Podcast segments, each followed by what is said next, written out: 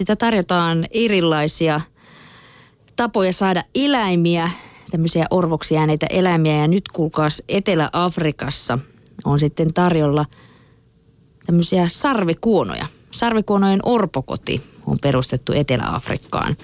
Etelä-Afrikassa hoivataan sarvikuonon poikasia, joiden emon salametsästäjät ovat tappaneet. Näin kirjoitetaan Geo-lehdessä. Etelä-Afrikassa elää noin kolmen neljännestä Afrikan kaksikymmentätuhatta leveähuulisarvikuonosta sekä noin neljätuhattakahdeksansataa uhanalaista pensassarvikuonoa. Niitä uhkaavat pahiten sarvia himoitsevat salametsästäjät. Sarvet salakuljetetaan pääasiassa Aasiaan.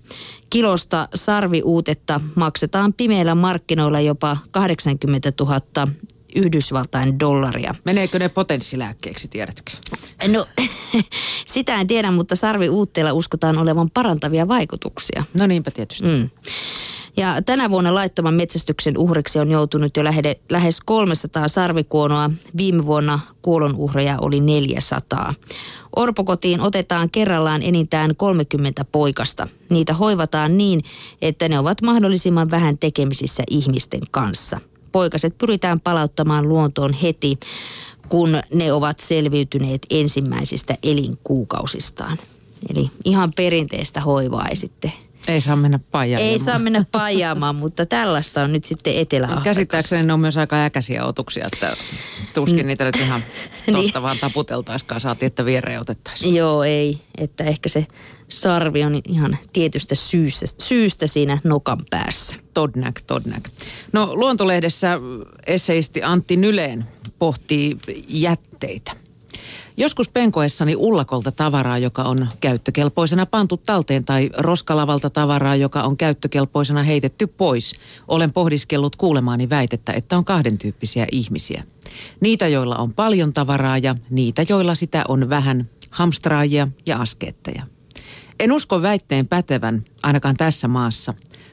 Todellisuudessa on vain niitä, jotka säilyttävät tavaransa komerossa, ullakolla ja autotallissa, ja niitä, jotka säilyttävät tavaransa kaatopaikoilla. Eroa on tavaran sijainnissa, ei niinkään määrässä. Vähätavaraiset ovat pieni vähemmistö. Lähes kaikilla suomalaisilla on suunnattoman ekologisen selkäreppunsa lisäksi julmetusti kovaa ja konkreettista kamaa. Olemme kaikki todellisia kantojuhtia, mutta jotkut katsovat oikeudekseen kipata lastinsa aika ajoin penkalle. Paheksun sellaista.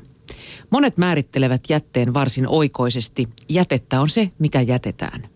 Minä olen tosikkomainen moralisti ja vaadin jätteen lisäksi olevan käyttökelvotonta. Vuosien varrella olenkin poiminut satoja kiloja toisten tavaraa harteilleni.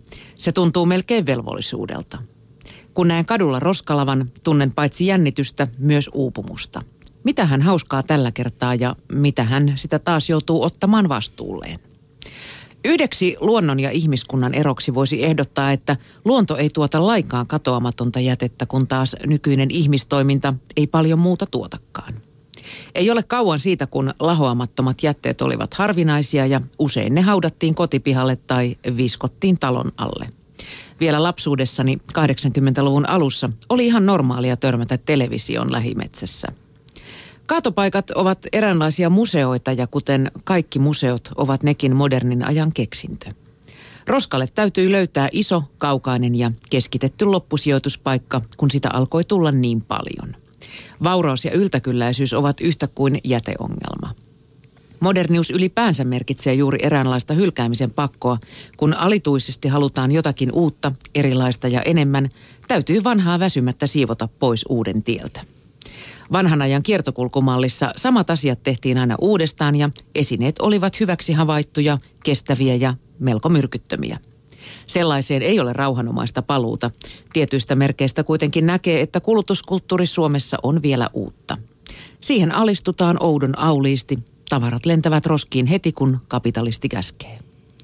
Toisaalta dumppaaminen, jätteiden kärrääminen metsään ja muu ympäristörikollisuus rehottavat maassamme. Vaikka jäteongelma on vakavampi kuin koskaan, siihen suhtaudutaan yhä kuin sata vuotta sitten. Asia ilmeni raportista, jonka poliisi julkaisi viime vuoden lopulla. Ruotsissa tilastoitiin vuodessa lähes kuusituhatta ympäristörikosta, kun taas Suomessa vain kolmesataa vietiin syyttäjälle. Se ei suinkaan johdu siitä, että ruotsalaiset olisivat pahempia roskaajia, vaan siitä, että Suomessa roskaajia siedetään paremmin. Toivottavasti Talvivaara opettaa. No toivottavasti. Aika osuvaa satikutia. Kyllä, kyllä. No, kyllähän sitä vielä törmää sohviin ja, ja jopa. Jääkaappeihin. Jääkaappeihin ja pakastimiin. Se on kyllä mm. hälyttävää, että niitä löytyy tuolta metsistä, mutta näin se ei vaan oppi mene perille. Mutta omaa tuntoa yritetään puhdistaa tässä seuraavassakin artikkelissa Kodin Kuvalehdessä muotitoimittaja Anneli Leppänen. Kertoo, kuinka kaapit, laatikot ja vintit täyttyvät, mutta niin täyttyvät myös kirpputorit. Minun laillani moni muukin miettii, miten omatunto pysyisi puhtaana vaatehankinnoissa ja ekologisuus saisi tilaa komerossakin. Aina uutta ei tarvitse ostaa kaupasta. Harvoin käytettävän hienon juhlaasun voi vaihteeksi vuokrata tai lainata kaverilta. Moni vaihtelee tarpeettomiksi käyneitä vaatteitaan ystävien kesken vaihtoilloissa. Kun oma tyyli on hukassa, kannattaa pitää muutaman kuukauden ostolakkoja käyttää sitä, mitä kaapista löytyy. Suosikit erottuvat joukosta ja todelliset tarpeet paljastuvat. Näppäräkätinen muodistaa vaatteitaan tuunaamalla. On helpompaa aloittaa käytettyjen vaatteiden muokkaaminen kuin tehdä kokonaan uusi. Ja hän, tämä Anneli Leppänen kertoo myös, että fiksu myös huoltaa niitä vaatteita, että ne pysyvät kestävinä ja ajattomina ja myös muistuttaa, että esiliina, haalarit ja työtakki suojaavat vaatteita likaantumiselta. Toden totta. Mullakin on muutama villapaita, jossa on aika iloiset rasvaroiskeet paistamisen niin, jäljellä. Eiköhän palata siihen aikaan. Juu, ja tuota kenkiäkin pitäisi plankata. Niin, mm. mutta tämä tavara, tavaroista luopuminen ja ehkä katsoa sitä omaa tavaraympäristöä ympäristöä on nyt muodissa. Tästä Tavara-taivas-dokumentin, jossa mies mm. pisti kaikki komeroon ja juoksi alasti kotiin ja haki tavaran päivässä. Mä oon jo harkinnut, että mä vuokraisin semmoisen pienen kauhankuormaajan meille kotiin, että sinne saa semmoisia kävelyreittejä. Niin, mikä siinä tavaroissa sitten kiehtoo? En, en tiedä. tiedä. Ainakin ne lisääntyy keskenään todennäköisesti. Tähän lopputulokseen olen tullut.